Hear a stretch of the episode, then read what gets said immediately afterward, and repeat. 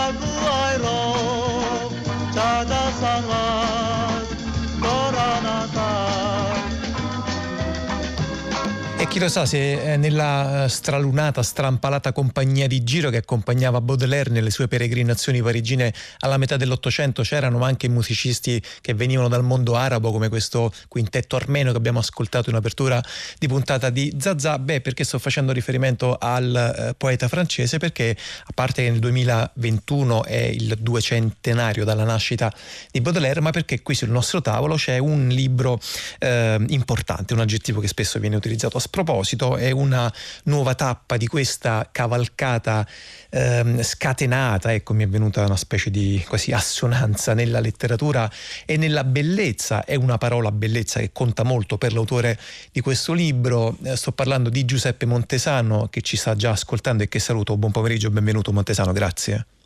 Buongiorno a voi. Molte grazie. Allora, queste eh, opere a cui facevo riferimento, beh, insomma, i, i, lettori hanno imparato non solo a conoscerle, ma anche ad amarle, lettori selvaggi, e poi Baudelaire è vivo, eh, intervallati da un piccolo saggio sui libri e sulla lettura, come diventare vivi. Baudelaire è vivo, I fiori del male, tradotti e raccontato, pubblicato da giunti. Intanto Giuseppe Montesano, per cominciare, che rapporto c'è tra queste due opere, tra Lettori selvaggi e Baudelaire e Vivo? Perché eh, diciamo nella confezione editoriale sono quasi gemelle, però poi chi le legge capisce che è proprio una intenzione eh, non dico completamente opposta, ma insomma molto diversa nell'andare, ecco, entrambe però in profondità nei libri e nella letteratura. Ma no, la somiglianza è molto semplice, è quella di trovare nei libri e nella letteratura qualcosa che sia forte per noi adesso, oggi, ora, nel senso che sia Lettori Selvaggi che Baudelaire Vivo puntano come il piccolo saggio su hanno dietro la, la, parola vivo, vivere, usare i libri e la letteratura per vivere, non per farci sopra uh, delle inutili sciarade, chiacchiere e passatempi per così dire. I passatempi sono altri, mentre invece i libri importanti o quelli che uno vorrebbe leggere o che ha letto servono a noi, cioè ci servono proprio come il pane serve a vivere. Del resto Baudelaire diceva si può vivere qualche giorno senza pane, non si può vivere nemmeno un giorno senza poesia.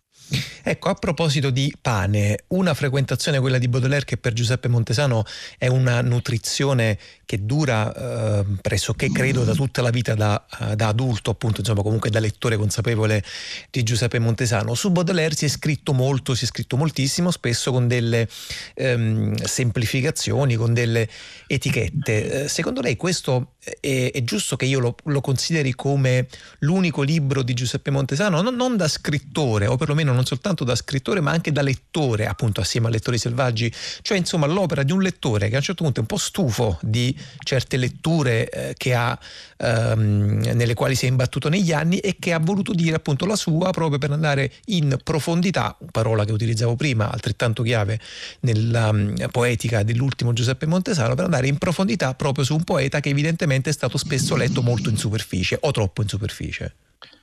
Ma eh, il libro è nato da un'occasione, quella che non c'entrava niente con il libro, leggere e spiegare alcune poesie di Baudelaire a degli studenti di un, di un master, di un corso post laurea, quindi un'occasione del tutto eh, didattica. A quel punto, leggendo queste cose e traducendo per loro in maniera, diciamo, secondo me sensata, senza eh, usare un, un, linguaggio antico queste poesie, parlandone, mi sono reso conto che erano molto più dirette di quanto Uh, avessi letto da sempre, si può dire, pur essendo in un certo senso un grande lettore della bibliografia di Baudelaire, era quasi tutto ripetitivo e quasi tutto non di mio, non di mio gusto, per, per, non girarci intorno. Insomma. E quindi è come se uno che dice, vabbè, adesso provo a darvi una, una visione diversa di questa cosa. Insomma, secondo me vi state perdendo molto. Era quello che dissi ai ragazzi, che poi rispondevano benissimo. E, mentre invece c'è tanto che potete trovarci, possiamo trovarci, perché poi è chiaro che uno scavando scava anche per, per gli altri, scava anche per se stesso.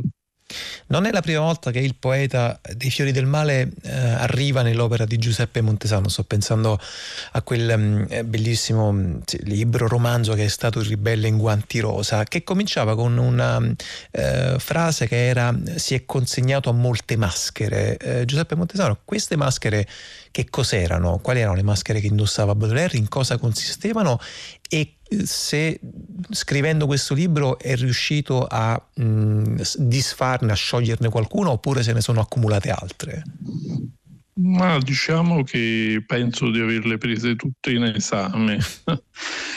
perché soprattutto quelle principali, che sono due o tre, una è il reazionario che ama solo la bellezza e se ne fotte del, dei poveri, degli ultimi, dei diseredati, l'altra è quella del dandy che ama solo la bellezza e il vestire e idem se ne puntini sospensivi di tutto il resto. E la terza è il poeta, diciamo, perfetto, uh, arte per l'arte che se ne è puntini sospensivi di tutto il resto. Queste sono in realtà le, le principali maschere usate un po' da lui, ma poi costruite in maniera proprio direi quasi ossessiva nel secolo e mezzo dopo la sua morte. Questo secondo lei perché è accaduto Montesano? Cioè è, un po' difficile trovare un altro mh, mm, artista, poeta, scrittore così eh, grande, così centrale come Baudelaire che ha ricevuto un uh, trattamento critico appunto altrettanto ehm, insomma, radicale e spesso appunto ingeneroso. Come mai secondo lei proprio Baudelaire ehm, è stato sottoposto a questo?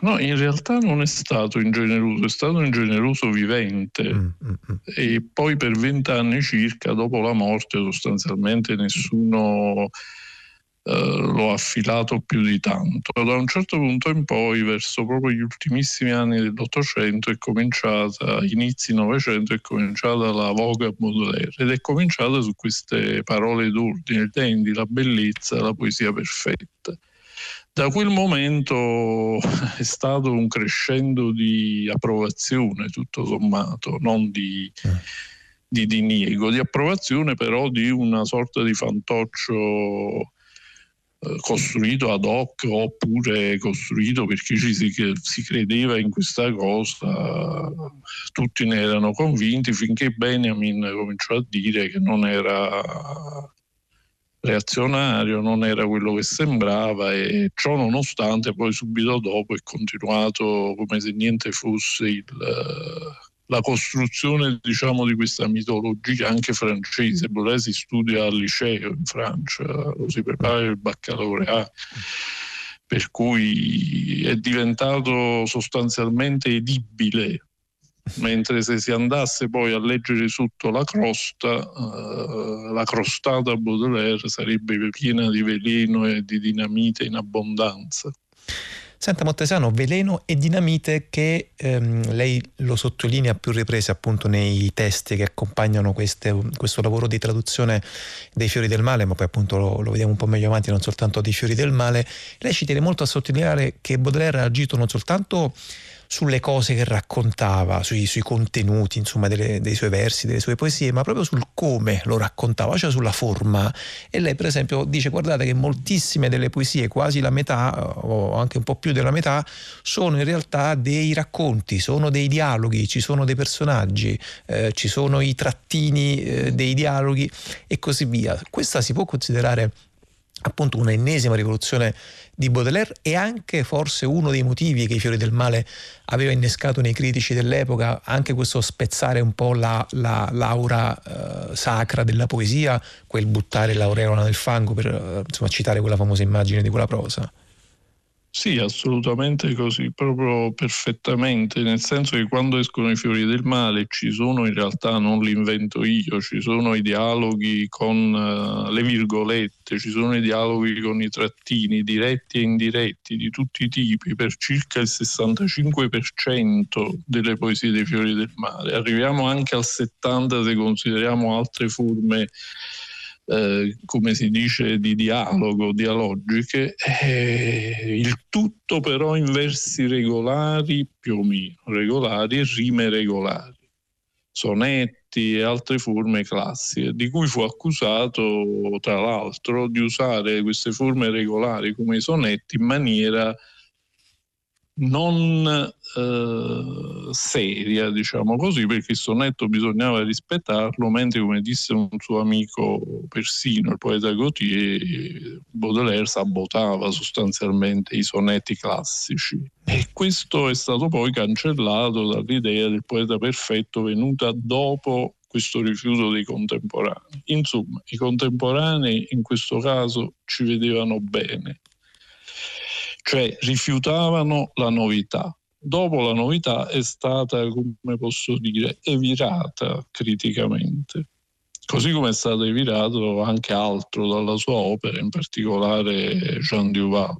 Senta Montesano, un'ultima cosa prima di, ehm, eh, prima di salutarla. Ehm, è stata domanda un po' insomma, brusca, ehm, spero non troppo. È stato facile o è stato difficile questo lavoro di traduzione? So che detta così non significa niente, spero che lo sciogliera un po' meglio di quanto gliel'ho detto io.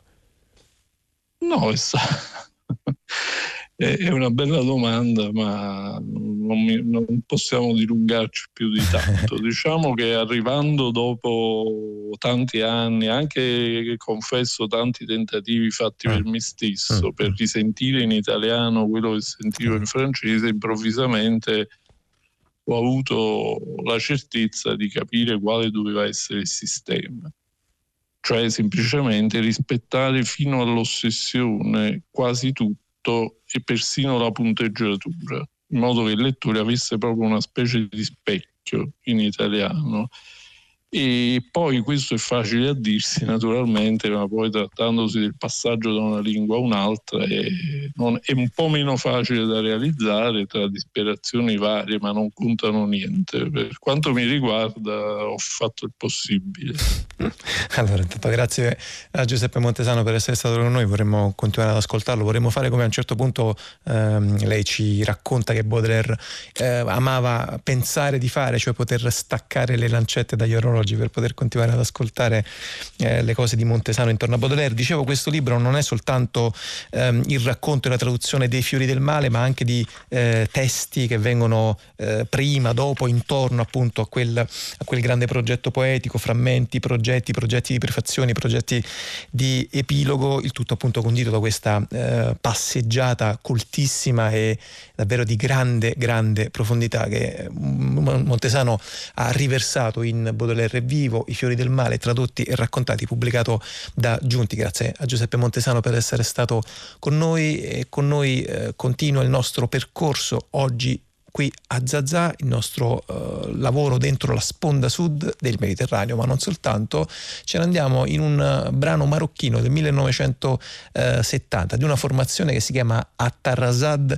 Addahaia, ehm, che sono appunto stati eh, scoperti eh, in una ehm, cassetta, una demo del 1970 in uno studio di Casablanca e eh, questa cassetta non era mai stata eh, né pubblicata né diffusa per qualche motivo e appunto anche in questo caso eh, la BB Funk è andata alla eh, riscoperta di queste sonorità. Ascoltiamo questo brano Unknown a Tarazad Adahia.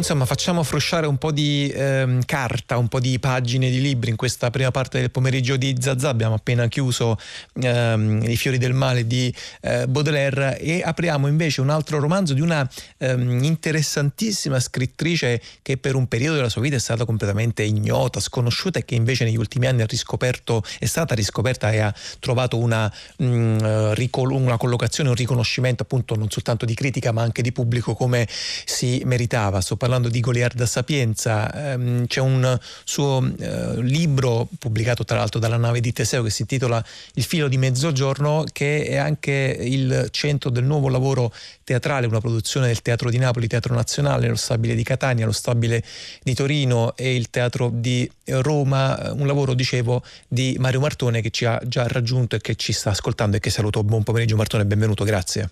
Buonasera, sono, sono, qui e sono contento di poter parlare del filo di mezzogiorno con voi. Grazie Mario Martone. Sì, il filo di mezzogiorno che appunto, provo a dirlo anche prima, è un romanzo ehm, a parte mi sembra di grande interesse, ma eh, che poi eh, meritava forse un riconoscimento maggiore perché tra quelli di Goliarda Sapienza è uno dei più eh, pieni, densi, interessanti perché va dentro proprio un percorso eh, psicanalitico che la scrittrice racconta e che appunto Mario Martone con l'adattamento di Ippolita Di Maio eh, con Donatella Finocchiaro e Roberto De Francesco in scena, le scene di Carmine Guarino, i costumi di Ortenzia De Francesco e le luci di Cesare Accetta hanno appunto portato in scena, tra l'altro siete in, un, um, in una prima rappresentazione il prossimo 20 maggio, dopodomani al Teatro India di Roma, giusto Martone? No, eh beh, il prossimo 20 maggio sì, ed, ed è...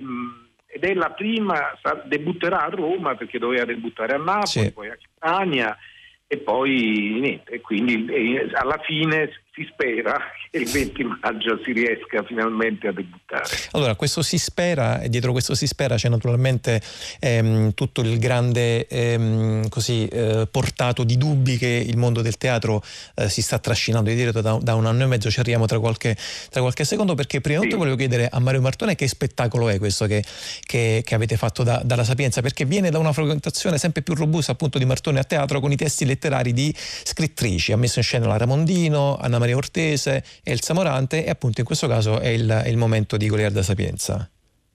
Sì, è chiaro che c'è un confronto col femminile che a me interessa molto, sì. cioè che mi dà molto, cioè nel senso che vabbè, Fabrizia Ramondino abbiamo lavorato a stretto contatto, abbiamo scritto la sceneggiatura di Morte del matematico napoletano, lei ha cominciato a fare teatro nel periodo in cui siamo frequentati, eh, che è al tempo di Teatro Uniti e così via. Quindi eh, e quindi naturalmente certo per me Fabrizia è stata un faro e una persona eh, decisiva insomma, per la mia evoluzione, insomma. ma in generale sempre il confronto col femminile per me è stato importante. In questo caso eh, la cosa è doppia in un certo senso perché eh, diciamo, io conoscevo, avevo letto di Goliarda Sapienza L'arte della gioia sì. che è un romanzo straordinario e meraviglioso e, ma non conoscevo il filo di mezzogiorno. Il filo di mezzogiorno ne parlano insieme Donatella Finocchiaro e Ippolita Di Maio eh, sul set di Capri Revolution. Donatella interpretava la madre della protagonista, della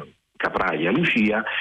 E Ippolita, che aveva scritto il film con me, era sul set. Tra di loro parlavano di Goliarda Sapienza, Donatella tra l'altro è catanese come lo era Goliarda Sapienza, del loro amore per questa scrittrice e eh, parlano di questo romanzo, Il filo di mezzogiorno. Eh, Ippolita scrive un adattamento.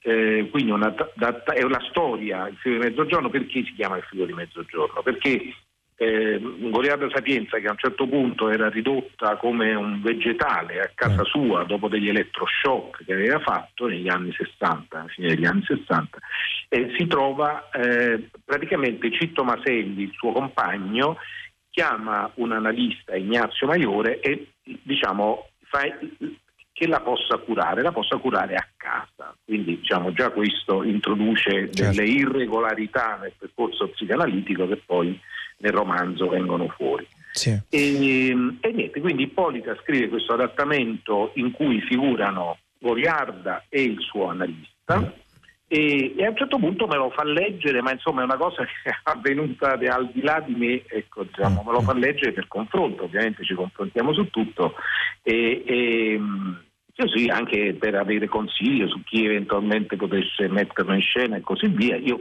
come lo leggo eh, dico sì, e vi va bene, mi candido. Lo posso fare io. sì, perché ho visto immediatamente un testo che mi interessava moltissimo, mm-hmm. insomma, e per diciamo, quel, tutto da com, diciamo, dal romanzo che poi c'era dietro, e quindi tutto ciò che è narrato da Goliarda Sapienza, ma anche, devo dire, per come è condotto dal punto di vista drammaturgico, insomma, un lavoro complesso di adattamento secondo me molto efficace. Allora, dunque abbiamo... ci, siamo, ci, siamo, lanciati nell'impresa. Abbiamo un paio di minuti da questa impresa che possiamo ascoltare insieme da Il filo di mezzogiorno eh, di regia di Mario Martone. Ma io non sono una bambina che cosa mi è successo? lei è stata molto male si è indebolita. Ma non ci pensi adesso io sono qui sono qui per aiutarla aiutarla a ricordare solo ricordando ricordare cosa? mi dica la verità una buona volta se le dico la verità, lei poi mi promette di lasciarsi aiutare? Io non le prometto niente. E soprattutto non ho bisogno di saperla da lei la verità. Sono stata pazza. E vorrebbe per questo suicidarsi, sparire? Se pensa a questo, come sospettavo, è il momento di avvertirla che l'ha già tentato. L'ho già fatto? Sì. E non mi ricordo? Non può perché nella clinica dove l'hanno portata le hanno fatto degli elettroshock e così lei ha perso la memoria. Quindi... quindi non ho avuto un attacco di pazzia. Volevo solo morire. Certo. E poi il suo non è stato neanche un vero e proprio suicidio. Ha preso delle pasticche per dormire, non c'è stato bisogno neanche della lavanda gastrica. Solo che piangeva, era stanca e quei signori che credono nell'elettricità hanno ritenuto opportuno di farle dimenticare tutto per un po'. Io personalmente non credo in questi mezzi, io credo nella memoria. Lei mi deve aiutare, si fidi di me. Si fidi di me, lei non voleva morire, voleva solo riposare. Quindi non Sono stata pazza, volevo solo morire, ma questa può essere debolezza, non è pazzia, no? Tanti lo fanno e non sono pazzi. Tanti lo fanno e non sono pazzi, d'accordo, ma questo indica dei problemi. Io capisco la sua gioia, ma proprio questo mi conferma che lei ha dei problemi, che se vorrà io la potrò aiutare. Certo, ricordando, lo so. Mi scusi, dottore, ma oggi sono così felice che basta. Non riesco a stare ferma, vede?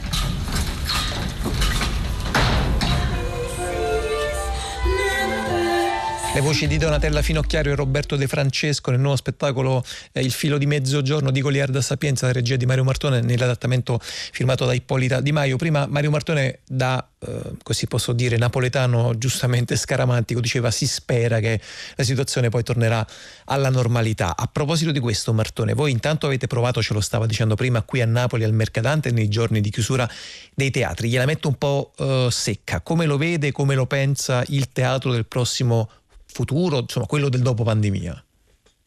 È difficile dire. Allora, il teatro durante la pandemia, come eh, vederlo, io ho fatto il Barbiere di Siviglia e la Traviata, eh, di, che sono state ovviamente delle forme di reazione, di reazione creativa alla situazione in cui ci trovavamo. Quindi teatri chiusi, impossibilità di avere un pubblico davanti e quindi ho cercato di trasformare attraverso gli strumenti del cinema e della televisione eh, la performance teatrale, che in quel caso era, diciamo, erano due opere liriche, no? il Barbiere sì. e il Traviata. Queste sono state delle, così, dei lavori di grande vitalità eh, da parte di tutti noi che l'abbiamo fatto, cioè io ho spinto proprio in questa direzione un po' folle perché naturalmente erano tutte e due insomma, imprese complesse, ma era, era, importante, era importante reagire, era importante come dire, mantenere la spinta una,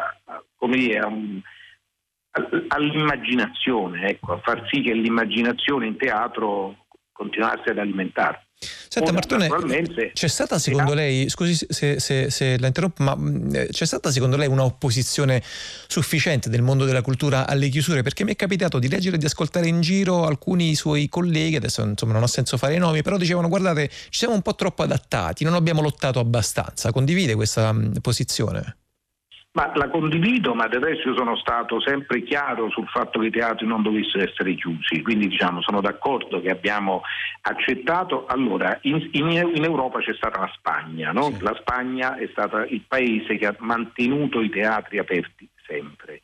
E peraltro io, c'è stato un mio Falstaff che avevo fatto a Berlino che era programmato a Valencia ed è andato in scena, è andato in scena davanti al pubblico, naturalmente un pubblico diciamo dimezzato, però il teatro è molto grande, quindi insomma l'opera è andata in scena così come previsto e non risulta che questo abbia creato diciamo contagi, problemi e così via. Come si è detto centomila volte i teatri sono posti diciamo relativamente sicuri, perché naturalmente è possibile mettere a sedere le persone distanziate, si tiene la mascherina, gli spettatori non parlano, non ne parliamo proprio al cinema dove non parlano nemmeno gli attori, quindi diciamo, aver chiuso i cinema e i teatri. Eh... Però sa che l'obiezione classica in questo caso è c'è tutto un, un, procedimento che viene prima e dopo il teatro, spostarsi, prendere un mezzo pubblico e così sì, via. Io capisco tutto e del resto non voglio nemmeno far polemica, sì. nel senso che comunque io sono uno di quelli che cioè, ho trovato molto giusto. Eh,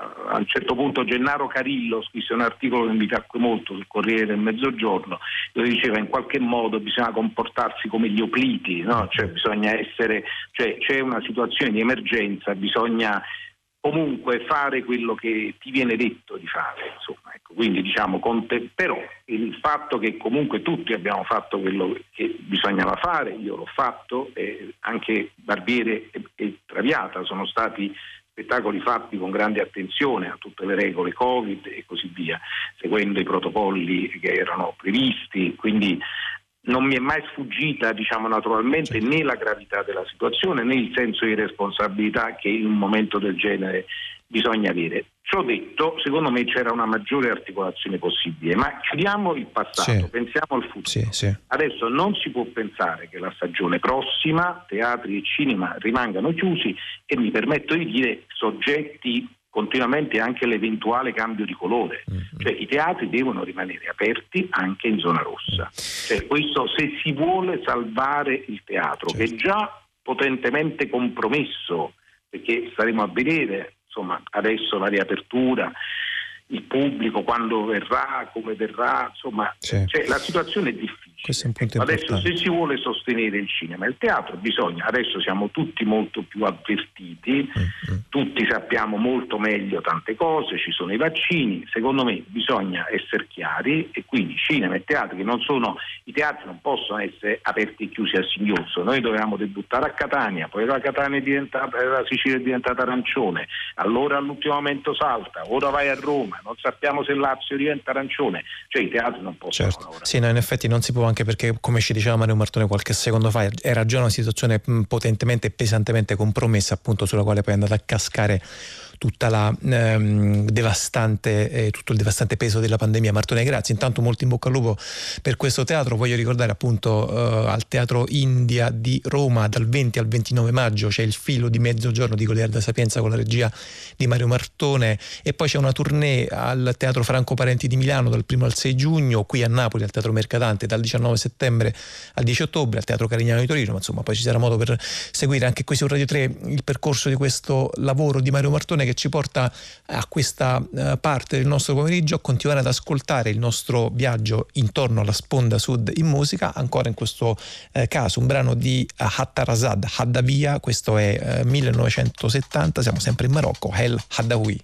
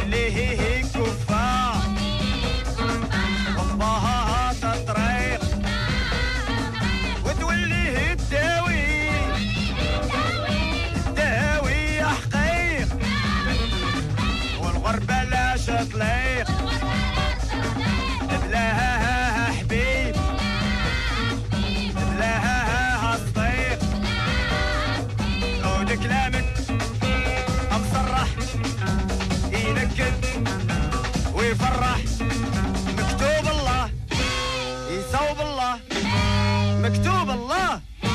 يصوب الله.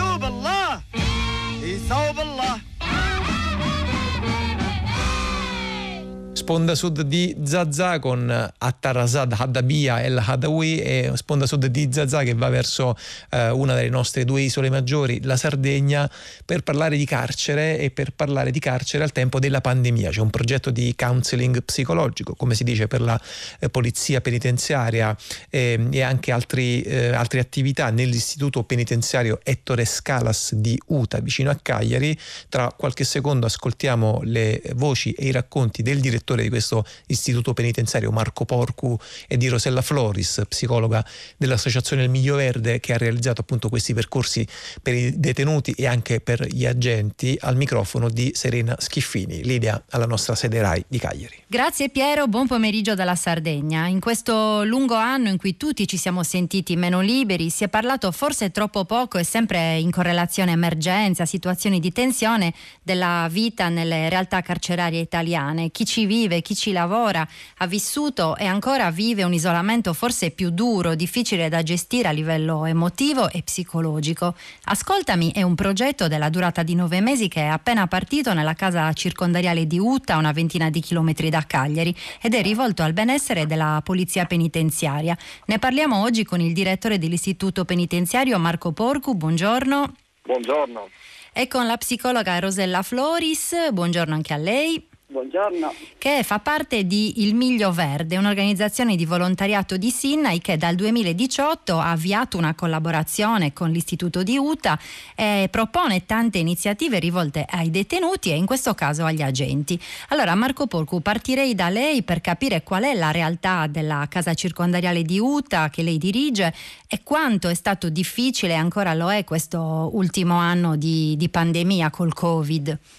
Sì, certo, la realtà della, dell'istituto penitenziario di Utah è una realtà diciamo che simile a quella delle, de, delle, delle grandi case circondariali che servono le aree urbane più importanti del, del resto della, della, penisola. E quindi si tratta di un servizio fervente rispetto diciamo, a tutta questa all'Interland cagliaritano.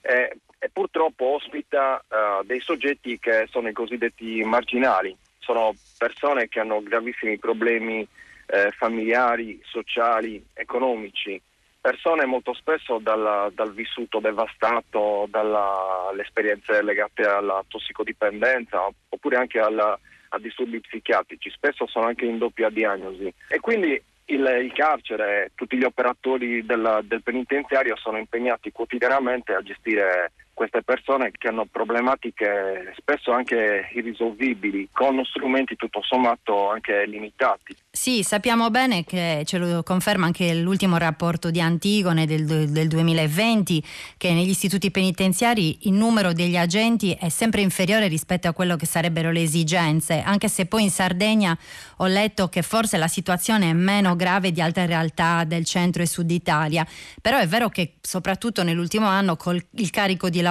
è aumentato e sarà aumentato lo stress vista la situazione d'emergenza. Certo, lo scenario è proprio, è proprio quello, no? il, il, teatro è quello, dove eh, abbiamo queste insomma, persone multiproblematiche tutte insieme che magari molto spesso sono difficili da gestire anche dalle agenzie sociali esterne, no? educative, sanitarie e noi gli agenti di polizia penitenziaria in primis devono, devono gestire, devono interfacciarsi con questi soggetti eh, che sono tutti insieme in uno spazio tutto sommato limitato perché non dimentichiamoci che poi queste problematiche vengono acuite dalla privazione della libertà personale. La, libertà della, la, la, privazione della libertà personale è una condizione innaturale dell'essere umano. Eh, perché la libertà è uno dei beni più importanti dell'essere umano. Quindi quelle problematiche che sono difficili da gestire anche all'esterno, ovviamente sono ancora più complesse in una situazione naturale. E gli agenti sono in prima linea, in trincea Rosella Floris, ecco che entrate in scena voi con il Miglio Verde, con Ascoltami in questo caso. Voi avete costruito questo percorso volontario che deve proprio aiutare gli agenti penitenziari in che modo? E questa figura professionale dal suo punto di vista di psicologa, che carico porta sulle spalle?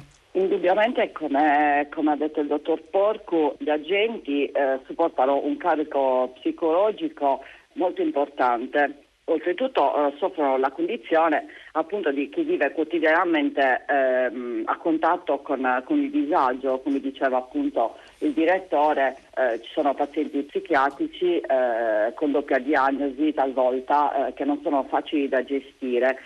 E entra in campo appunto Ascoltami, un, un servizio di counseling psicologico che eh, mira ad offrire agli agenti non solo il supporto e l'ascolto, ma anche degli strumenti per, eh, per fare fronte alle emozioni che nascono appunto in questo, in questo contesto eh, molto complesso. Ascoltami è eh, un, come dicevo, un servizio di counseling psicologico partito il 3 maggio e si concluderà a febbraio eh, che consiste in eh, tre incontri a cadenza settimanale esterni alla casa circondariale che eh, consentono, oltre a garantire la privacy, anche un po' a prendere le distanze, quindi vedere dall'esterno la realtà penitenziaria probabilmente.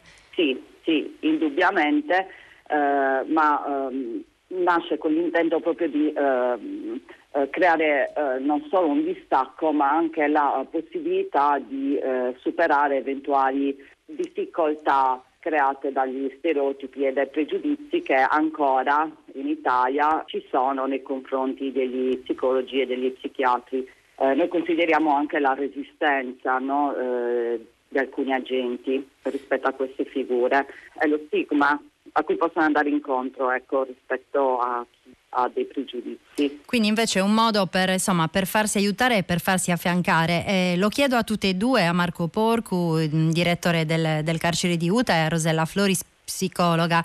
Voi state collaborando già dal 2018 con diversi progetti, lo, lo, lo, anticipavo. Molti sono rivolti proprio ai detenuti, però poi inevitabilmente sono coinvolte anche le, le, gli agenti carcerari perché chiaramente devono vigilare, devono partecipare. Avete puntato su progetti culturali molto stimolanti. Uno, per esempio, che è ancora in corso e si chiuderà a giugno, è Ora d'Arte. Quanto è importante la cultura proprio per dare un po' il senso anche della, della libertà del pensiero, quantomeno. Marco Porcu.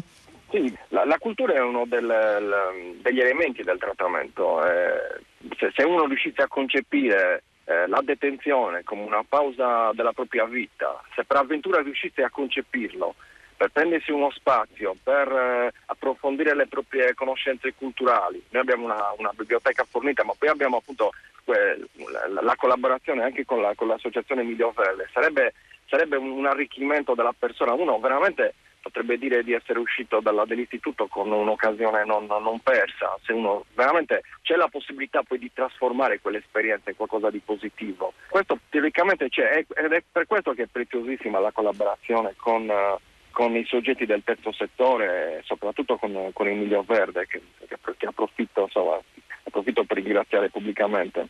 Rosella Fluis ci vuole raccontare come è strutturato Ora d'Arte ed è bello pensare anche sapere che questo teatro viaggia poi tra l'altro attraverso dalla Sardegna nel resto de, dell'Italia perché i, gli spettacoli vengono visti anche negli altri istituti italiani tra cui eh, quello San Lazzaro di Piacenza, il Francesco Uccella di Santa Maria Capua Vetere, un altro istituto di Asti con la partecipazione tra l'altro di tanti artisti sardi.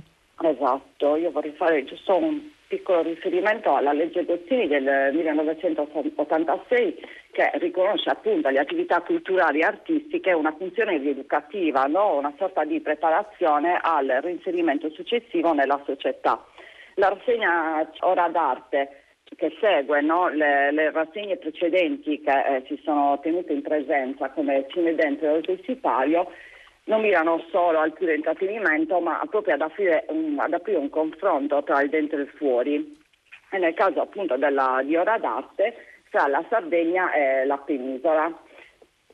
queste, questi progetti offrono la possibilità eh, di, di, crescere eh, culturalmente e offrire ai detenuti anche eh, degli spunti di riflessione, oltre che in questo particolare periodo anche eh, la speranza, la speranza che che questo particolare momento storico abbia una, una, fine. Ma c'è una partecipazione attiva, cioè i detenuti vogliono assistere agli spettacoli, partecipano ai lavoratori che avete proposto in questi anni e vi ringraziano anche per, per il tempo, per, per, l'opportunità.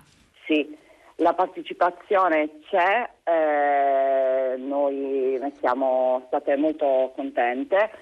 Eh, ringraziano, sono molto riconoscenti e quello che traspare è che eh, una volta eh, concluso il laboratorio, no? le, le, nostre due o tre ore di laboratorio, alla, all'incontro successivo loro ci raccontano che eh, una volta che risalgono in sezione, in reparto, hanno qualcosa di diverso su cui, eh, su cui pensare e su cui eh, discorrere con, eh, con, gli altri, che non sono le solite chiacchiere riferite ai reati o riflessioni sulle loro pene.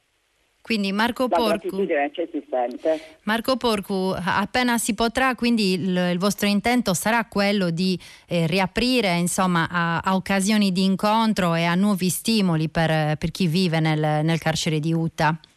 A dire la verità lo stiamo già facendo, perché mh, mm, eh, abbiamo, notato che insomma, questa, questa, chiusura è durata tantissimo da, da, marzo dell'anno scorso, effettivamente l'istituto stava soffrendo parecchio, cioè, la limitazione delle attività trattamentali ha creato forti problemi all'interno della struttura, quindi noi già da febbraio abbiamo iniziato ad aprire ad attività in presenza e, e siamo molto soddisfatti di come è stato gestito anche il il, um, la prevenzione del, del, contagio grazie alla responsabilità di tutti. Cioè, quello che, è, che, abbiamo potuto capire grazie a questa esperienza è che, è che soprattutto la, il distanziamento e l'uso della mascherina ci ha consentito veramente anche di gestire casi in cui c'erano dei piccoli focolai che non si sono, che non si sono propagati. Però per noi riprendere l'attività in presenza, le attività trattamentali è di fondamentale importanza, anche per aiutare la, la, la, il lavoro degli agenti, come dicevamo prima. Bene, io ringrazio allora per, per, questi racconti e per questi progetti Marco Porcu, direttore dell'Istituto Penitenziario di Utah, grazie e buon lavoro grazie naturalmente, e la psicologa grazie. Rosella Floris del, dell'Associazione di Volontariato Il Miglio Verde che ha proposto questo progetto rivolto proprio all'ascolto della Polizia Penitenziaria. Grazie e buon lavoro a tutti e due. Grazie. Grazie, Grazie buona giornata. Buongiorno. Per il lavoro alla parte tecnica ringrazio Alex Olsnecht e dalla Sardegna un saluto da Serena Schiffini. E allora molte grazie a Serena Schiffini, con lei c'erano il direttore dell'istituto penitenziario Ettore Scalas di UTA, Marco Porcu e la dottoressa Rosella Floriz, psicologa dell'associazione Il Miglio Verde che hanno realizzato percorsi di ehm, sostegno psicologico per agenti e per detenuti del carcere di UTA. E il pomeriggio di Zazà continua con un po' di sì, psichedelia marocchina. Questo è un brano che si intitola Hind, lui è Abdu El Omari.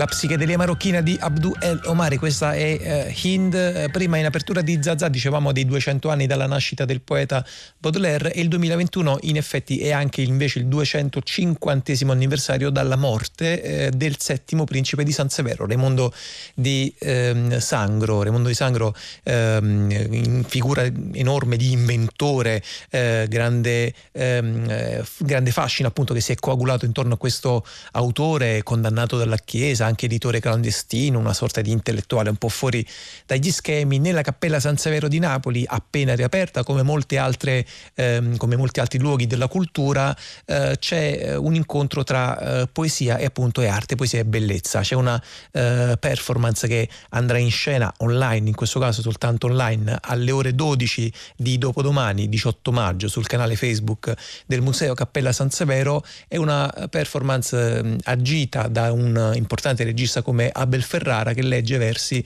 del poeta Gabriele Tinti appunto per onorare nella ricorrenza dei 250 anni della morte di Raimondo di Sangro il eh, capolavoro di Giuseppe San Martino commissionato proprio dal principe, una performance che si intitola eh, La Mens, una video performance eh, che appunto lo ricordo sarà trasmessa sulla pagina Facebook del Museo Cappella San Severo dopodomani martedì 18 maggio in occasione della giornata internazionale dei musei. A questo proposito, eh, in occasione proprio di questa giornata che si celebra dopodomani, eh, Radio 3 concentra la sua attenzione sui piccoli musei italiani e vi invitiamo a partecipare a un'iniziativa che si chiama Ti racconto un museo. Vi chiediamo di inviare al nostro numero per gli sms 335 56 34 296 entro lunedì 17 maggio, quindi entro domani, un WhatsApp vocale della durata massima di un minuto, mi raccomando, in cui si racconti un piccolo museo um, e perché a questo piccolo museo siete legati e i motivi per i quali siete legati a questo eh, spazio. I, mer- I, messaggi verranno pubblicati il 18 maggio sul nostro sito e alcuni di questi andranno in onda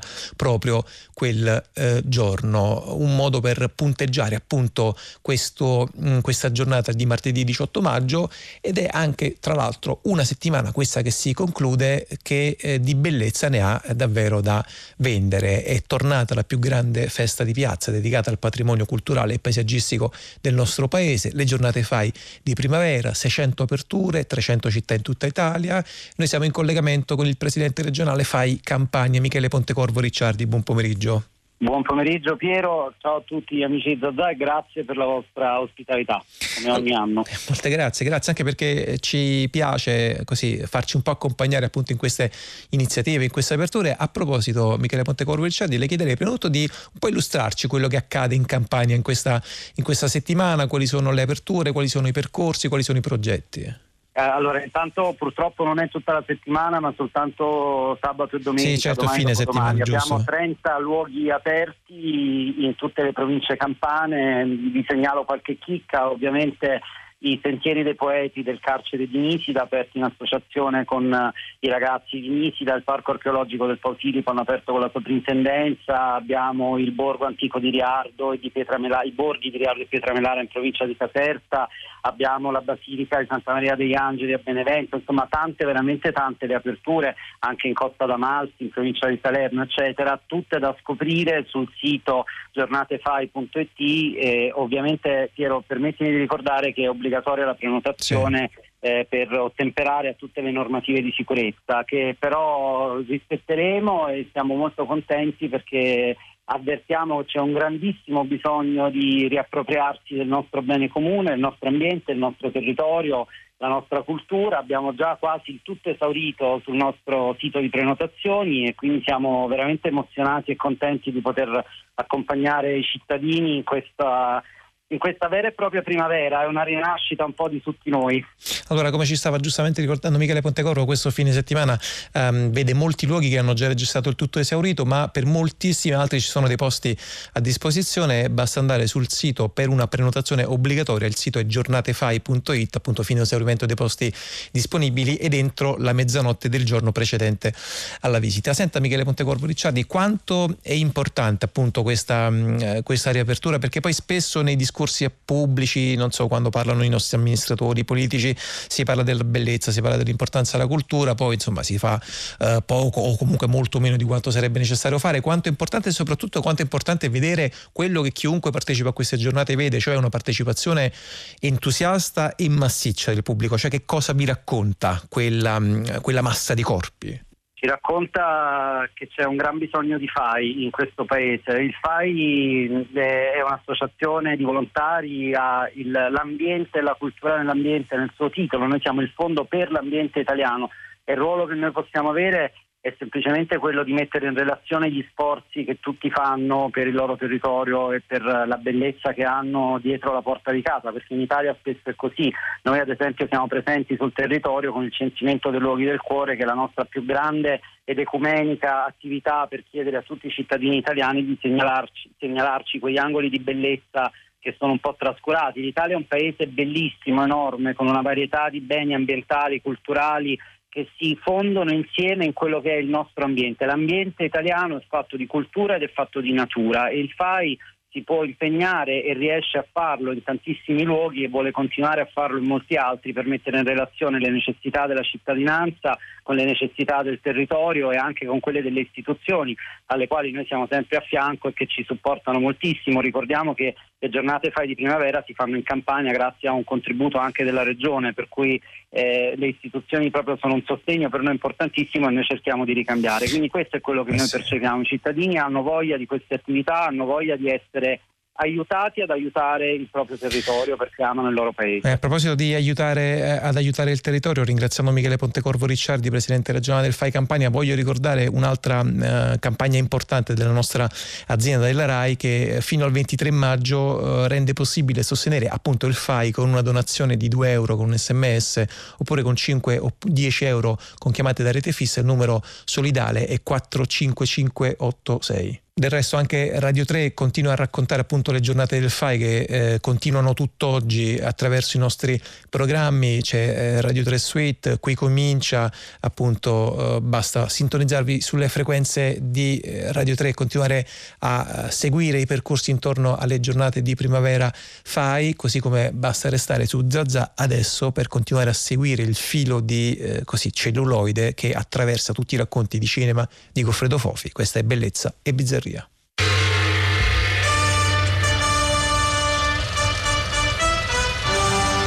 La scala a chiocciola di Robert Siodmak.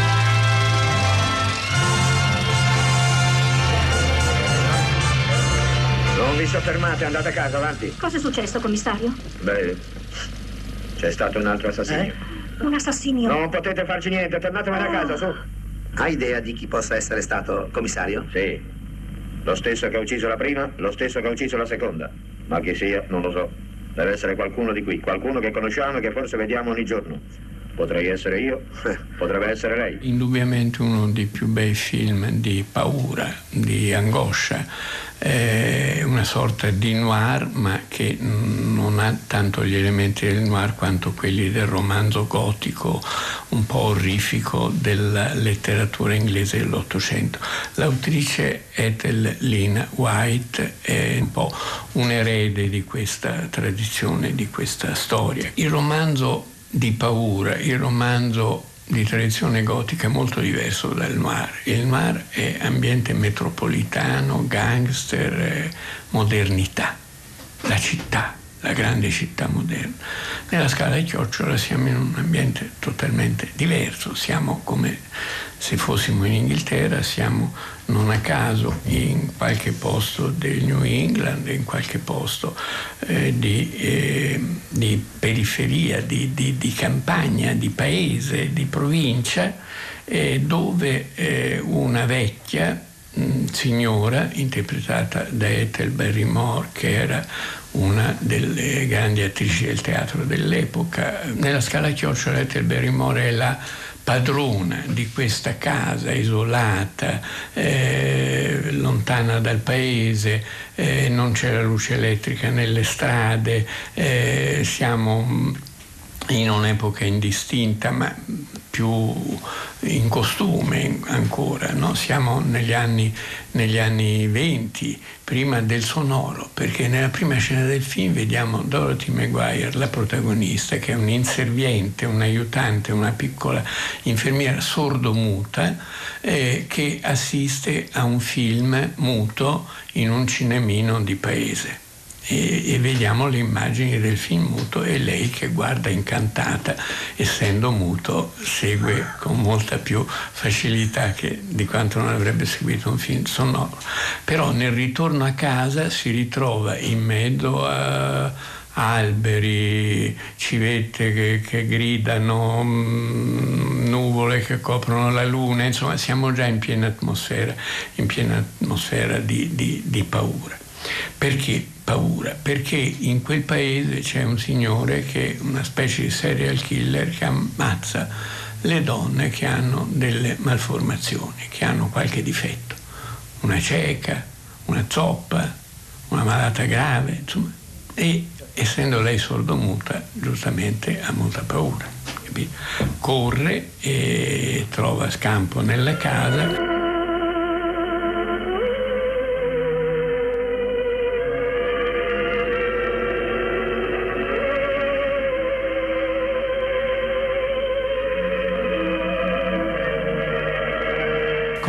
Succede nel, nel, piccolo microcosmo di questa villa isolata? Che la vecchia è sempre paralitica a letto, è assistita, un infermiere è assistita da questa giovane inserviente sordomuta. Ci sono due giovani, eh, uno che è un, un, un intellettuale, uno scrittore, interpretato da George Brent, e un altro che è un giovane sbarazzino, brillante, che si fa le cameriere o cerca di farsele, insomma, che eh, la madre sospetta che sia lui l'assassino, perché ha questa ossessione sessuale in qualche modo.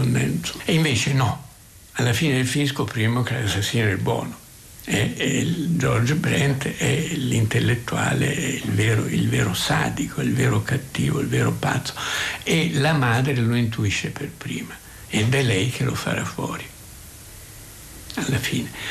Il film è angosciosissimo perché Siodmak era un regista che sapeva creare la suspense, anche delle idee da grande cinema espressionista, per esempio mh, mm, gli occhi dei primissimi piani degli occhi che guardano dai buchi delle chiavi, delle serrature, da, da dietro le porte, da, c'è questa ossessione de, dello sguardo, no? che poi è il cinema, l'occhio è il guardare, il vedere, l'arte del, della visione, veniva chiamata il cinema una volta, però è anche un occhio minaccioso, è anche un occhio eh, che, che, spaventa. Aggiungeteci la scala chiocciola, che è un elemento anche quello classico del, del, de, di un certo cinema di paura, perché non sai cosa, non vedi cosa c'è in cima, non vedi cosa c'è in basso quindi può, può, esserci di tutto, può esserci anche la morte, la morte in agguato. Il film è girato da Siodmak con tutte le accortezze e i criteri che poteva avere appreso dal cinema espressionista tedesco. E in Germania lui aveva fatto poco, qualche film di genere, però aveva esordito con un documentario eh, all'epoca di Weimar girato insieme a Edgar Ulmer, Billy Wilder e Fred Zinnemann che si chiamava Uomini la domenica, un documentario con qualche spunto narrativo che è rimasto nella storia del cinema proprio per questo sforzo documentario di raccontare i proletari maschi la domenica, ma anche perché eh, quattro grandi registi si fanno le ossa facendo insieme un film di tipo documentario. Zinnemann, eh, premio Oscar da qui all'eternità e tanti altri, Wilder neanche a parlarne, Ulmer è il più eh, avventuroso, il più bizzarro, quello rimasto ai margini, ai margini di Hollywood e Siodma che per un certo periodo è stato considerato un rivale di Hitchcock. Ebbene mamma, vedo che si è già rimessa dal suo attacco. Detesto l'etere e non credo che faccia bene. Ma sia il dottor Perry che il dottor Harvey hanno detto che nel suo caso ha un'azione stimolante e non deprimente. Ti ha fatto rinvenire, mi sembra. C'è stato un altro delitto oggi. Nessuno me l'ha detto. Nessuno mai mi dice nulla. Ma io so sempre tutto.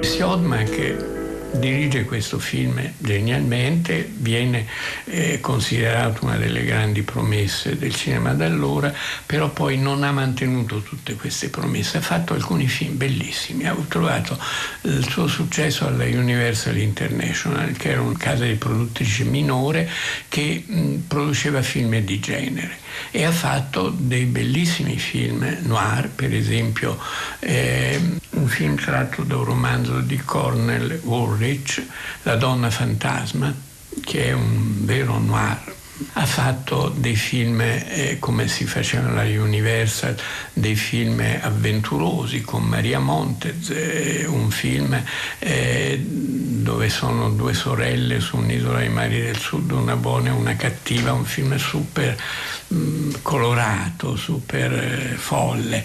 Ha fatto di tutto, però sempre con questa capacità tecnica di, di creare eh, ambienti, suspense, luci, luci. Era uno come se fosse lui il direttore della fotografia perché sapeva, insomma, la grande tradizione dell'espressionismo e del cinema, e del cinema tedesco. I suoi film più belli sono anche dei film eh, di gangster. Sempre alla Universal lanciò Bart Lancaster e Ava Gardner. Ava Gardner che alla Metro Goldwyn Mayer era sotto contratto, le facevano fare solo parti di schiava e di ballerina secondaria, eccetera, e per la Universal fece I Gangster, tratto da Hemingway con Bart Lancaster e fu una coppia che spopolò all'epoca perché erano due fustoni, tutti e due, in una storia crudelissima, che è quella del, del grande racconto di Hemingway che si chiama nell'originale I Killers. E insomma ha avuto un momento in cui è stato considerato un grandissimo regista, una delle grandi promesse di oggi.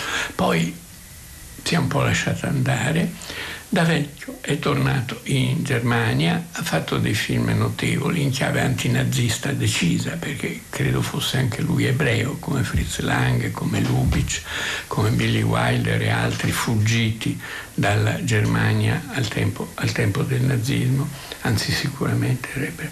E, e, e fece dei film comunque ancora abbastanza interessanti, abbastanza però insomma di puro mestiere, chiaramente non aveva più si parla male di Hollywood, ma Hollywood era un contesto con dei tali tecnici, con un tale sistema di lavorazione, una tale precisione professionale no? che eh, permetteva a un regista giovane, ardito, coraggioso, i produttori erano molto attenti a questo, permetteva di, di, di, di dimostrare quello che valeva, dapprima con dei film di genere secondari di basso costo, se funzionavano poteva fare di tutto. Venga via con me stasera. I dottori di Boston sapranno curare il suo caso. Ed io intendo portarcela. Elena.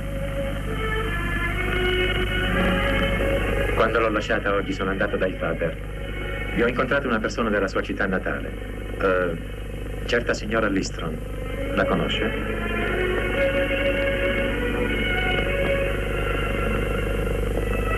Bene. Mi ha raccontato la storia di una ragazza che un giorno tornava tutta allegra dalla scuola, aveva una bella notizia per i suoi genitori. Giunta poco lontano dalla sua casa, vide passare a gran velocità un idrante dei pompieri. Cominciò a correre e quando svoltò l'angolo vide che la sua casa era in preda alle fiamme. Allora corse tra la folla, volle gridare il suo dolore, ma, ma non poté. Tentò di entrare nella casa ma fu trattenuta perché era troppo tardi. E così, senza poter far niente per aiutarli, vide sua madre e suo padre morire bruciati.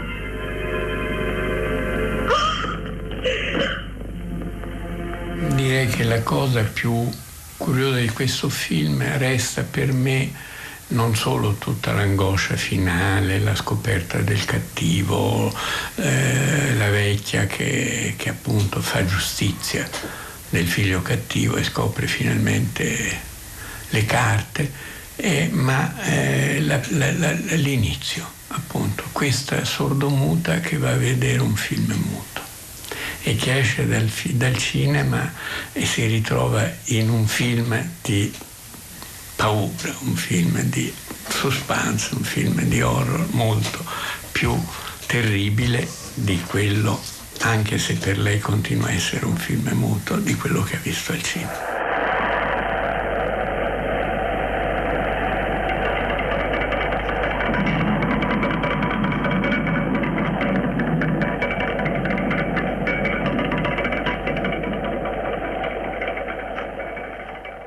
Questa era una nuova puntata di bellezza e bizzarria. Eh, Siodmak 1945, il film era La Scala a chiocciola. Se avete voglia di riascoltarlo, basta andare sul nostro sito, c'è lo streaming, ci sono i podcast. Questa era Bellezza e bizzarria, raccolta come sempre al microfono di Anna Antonelli, montata dal nostro regista Marcello Anselmo, che disegna anche i nostri percorsi in musica pomeridiani. E in questo caso ce ne andiamo in Algeria. È il 1983, eh, lui è Wari Ben Chenet e questa è Malika.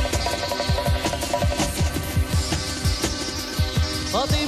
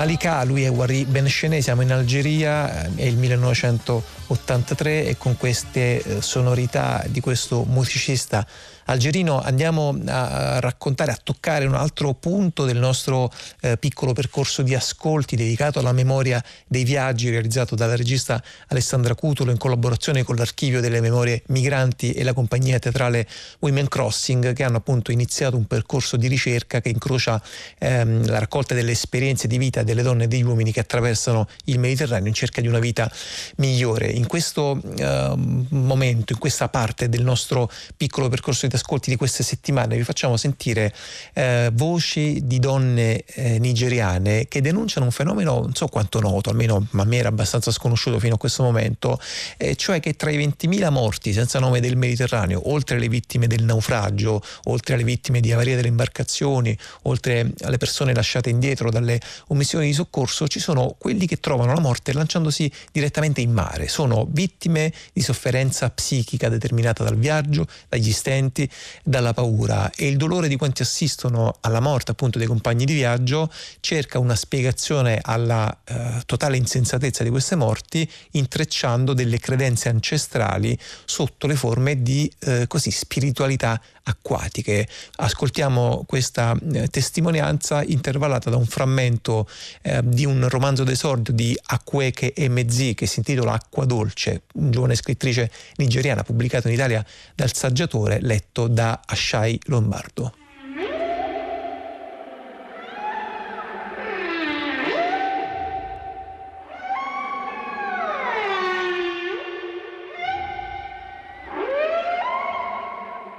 Io sono entrato in mare, diciamo 2011. La paura c'è perché mentre che vedi questo mare enorme, non ti vedi la fine di questo mare. Mentre che vadi ti vedi spirito, gente che rullano, gente che sono fuori testa, che cascano dentro il mare, quelli che vomitano perché infatti non è un, un bel ricordo.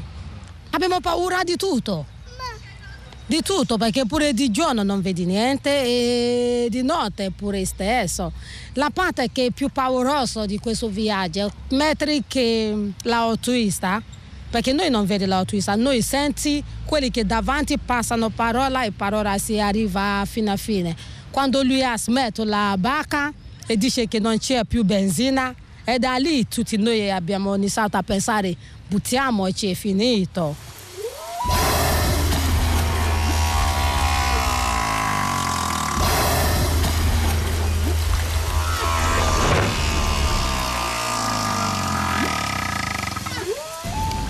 Eh, quando noi è entrato la banca si chiama la Palampa, no? C'è tanta gente dentro.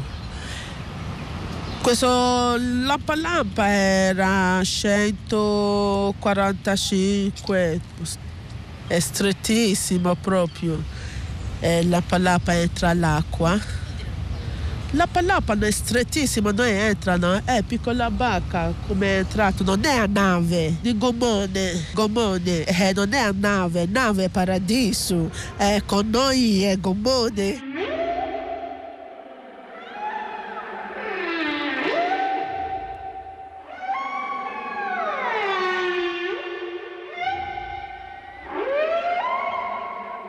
Per noi spiriti mare, che noi capisci, eh, da nostra terra si chiama Mami Wata.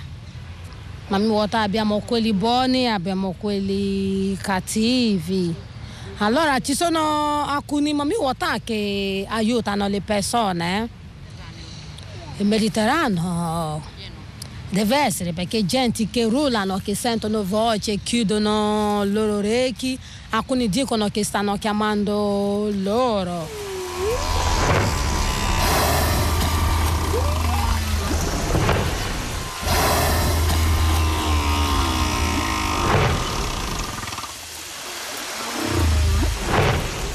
Provenivamo da qualche parte.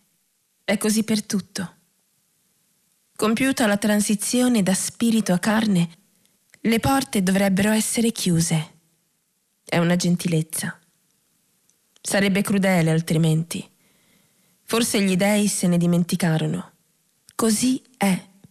sono distratti. Non c'è malizia, quantomeno non di solito. Ma gli dei sono dei, dopo tutto.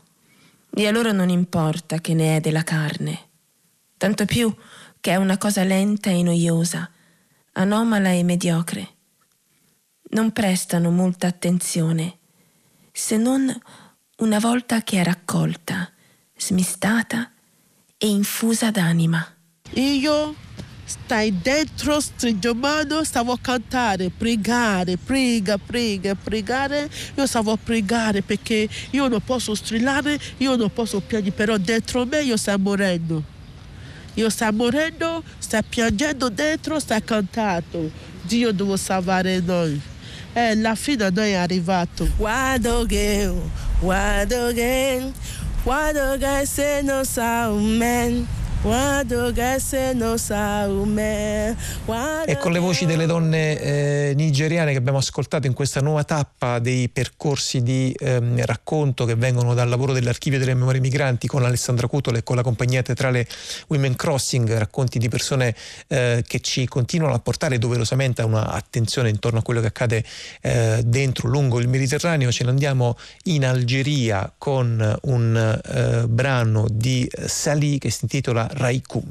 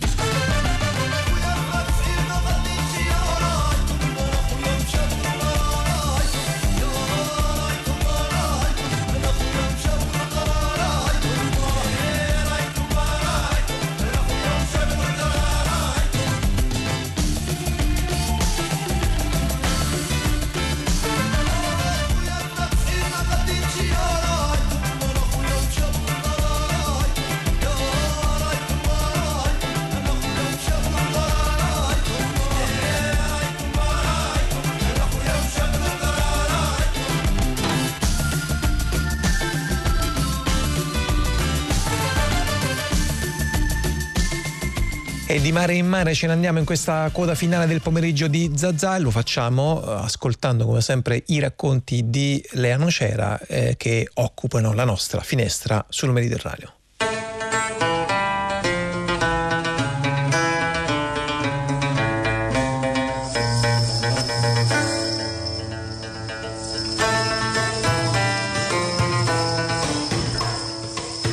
Buon pomeriggio e ben ritrovati. Qualcuno, qualcuna di voi avrà forse già in passato riconosciuto le note che aprono la nostra finestra e l'incipit di Alayam, il brano dei CCCP contenuto nell'album Epica Etnica Etica Pathos del 1990. Anni prima, nel 1984, sempre gli CCCP cantavano Islam Punk, Punk Islam. Di certo tra i nostri ascoltatori non mancherà chi si ricorda le parole di questo brano. Mi sono perso a Istanbul e non mi ritrovano più. E poi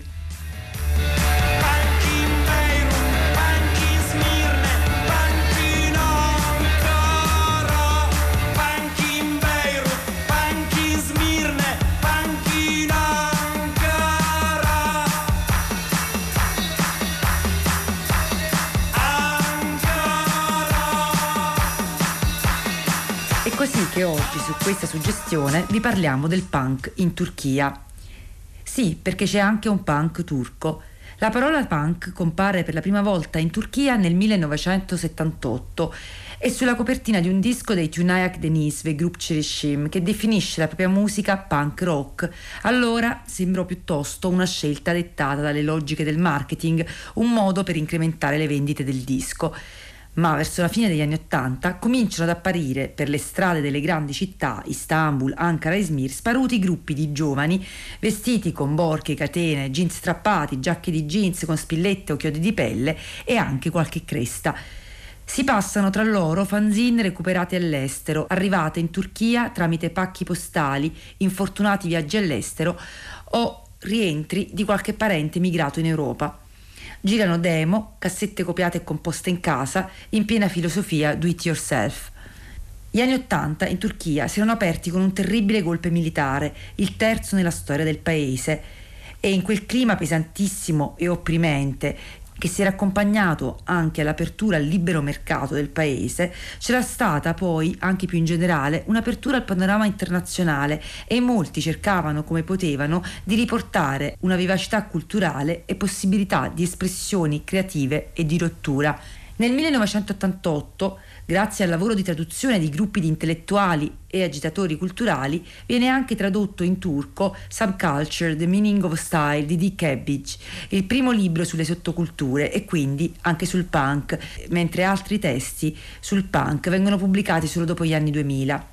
Il punk, soprattutto agli inizi, si sviluppa in Turchia intrecciandosi all'heavy metal, che durante la seconda metà degli anni Ottanta rappresentava già uno spazio musicale di contestazione alla cultura dominante. I confini tra le sottoculture sembrano labili e nell'immaginario collettivo si confondono ancora di più. La cultura underground stava cercando allora di ritrovare a piccoli passi se stessa. In questo processo l'identificazione nell'heavy metal, nel punk o nell'hardcore non era poi molto definita, come spiega Carlotta De Santis, una ricercatrice che lavora nello specifico alla ricostruzione della storia del punk in Turchia. Il primo gruppo che inizia a suonare attivamente punk lo fa solo nel 1987, quando c'è il debutto dei Headbangers. Negli stessi anni a Ankara si assiste anche alla formazione delle Spinners, il primo gruppo punk in Turchia di sole donne, che nel 1993 prende parte a una compilation internazionale in tributo ai Crass, Entrambi i gruppi pionieristici si sciolgono all'inizio del decennio successivo, aprendo però la strada ad altre formazioni che cominciano a suonare attivamente punk. È sempre negli anni 90 che cominciano a circolare le punk fanzine, che sono un vero e proprio canale di comunicazione e diffusione del punk, non solo sul piano musicale, ma anche concettuale e politico. Una di queste è Mondo Trascio, che è probabilmente quella più decisiva nel dare un'impronta al genere Mondo Trascio si ispira nel suo titolo al film di John Waters, cambia però poi nel corso degli anni spesso nome, ma continua ad uscire almeno fino al 2002.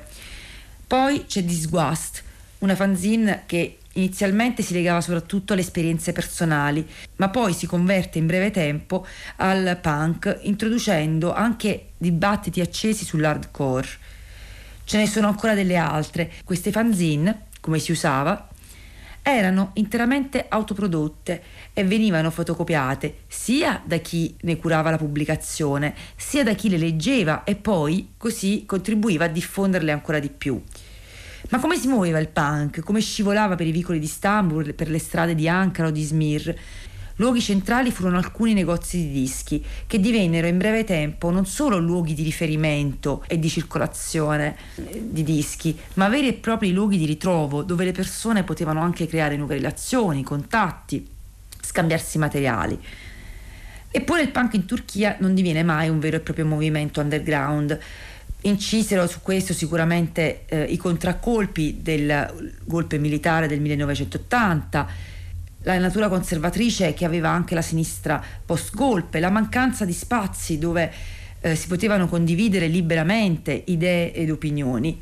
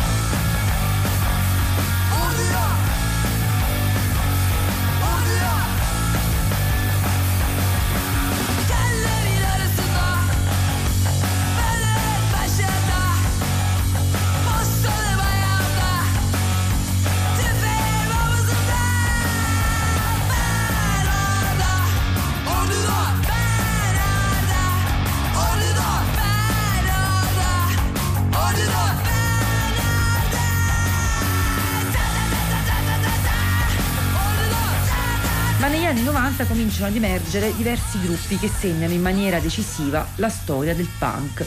Tra questi Tampon, un altro gruppo che era inizialmente formato da sole donne e che continua attivamente la propria musica con Punk Asli, solista e fondatrice del gruppo, insieme ad altri nuovi membri.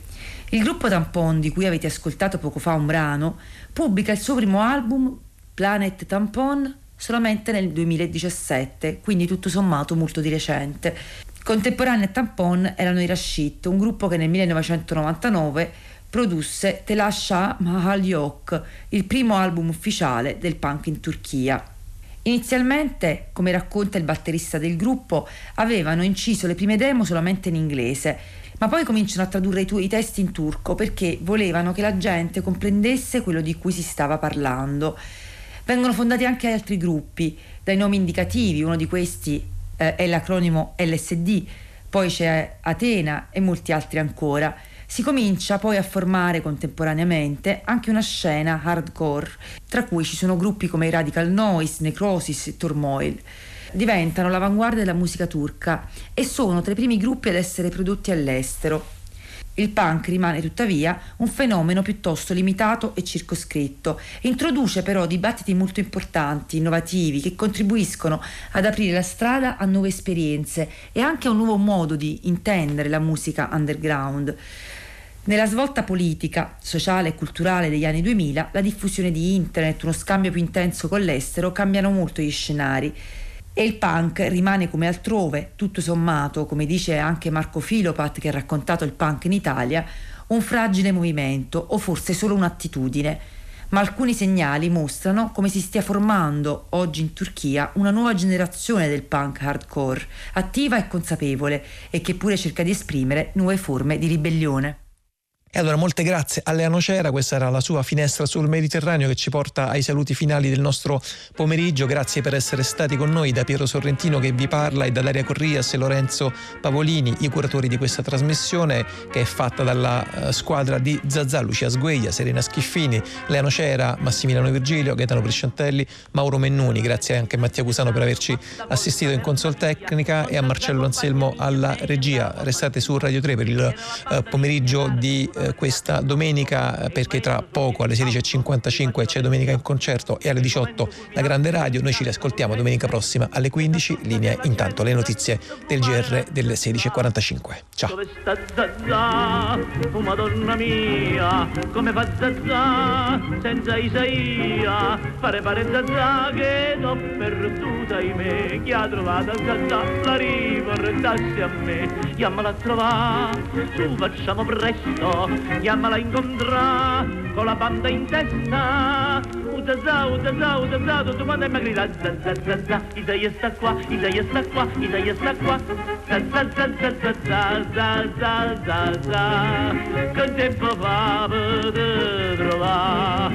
Io senza te non posso stare. Zazà, zazà,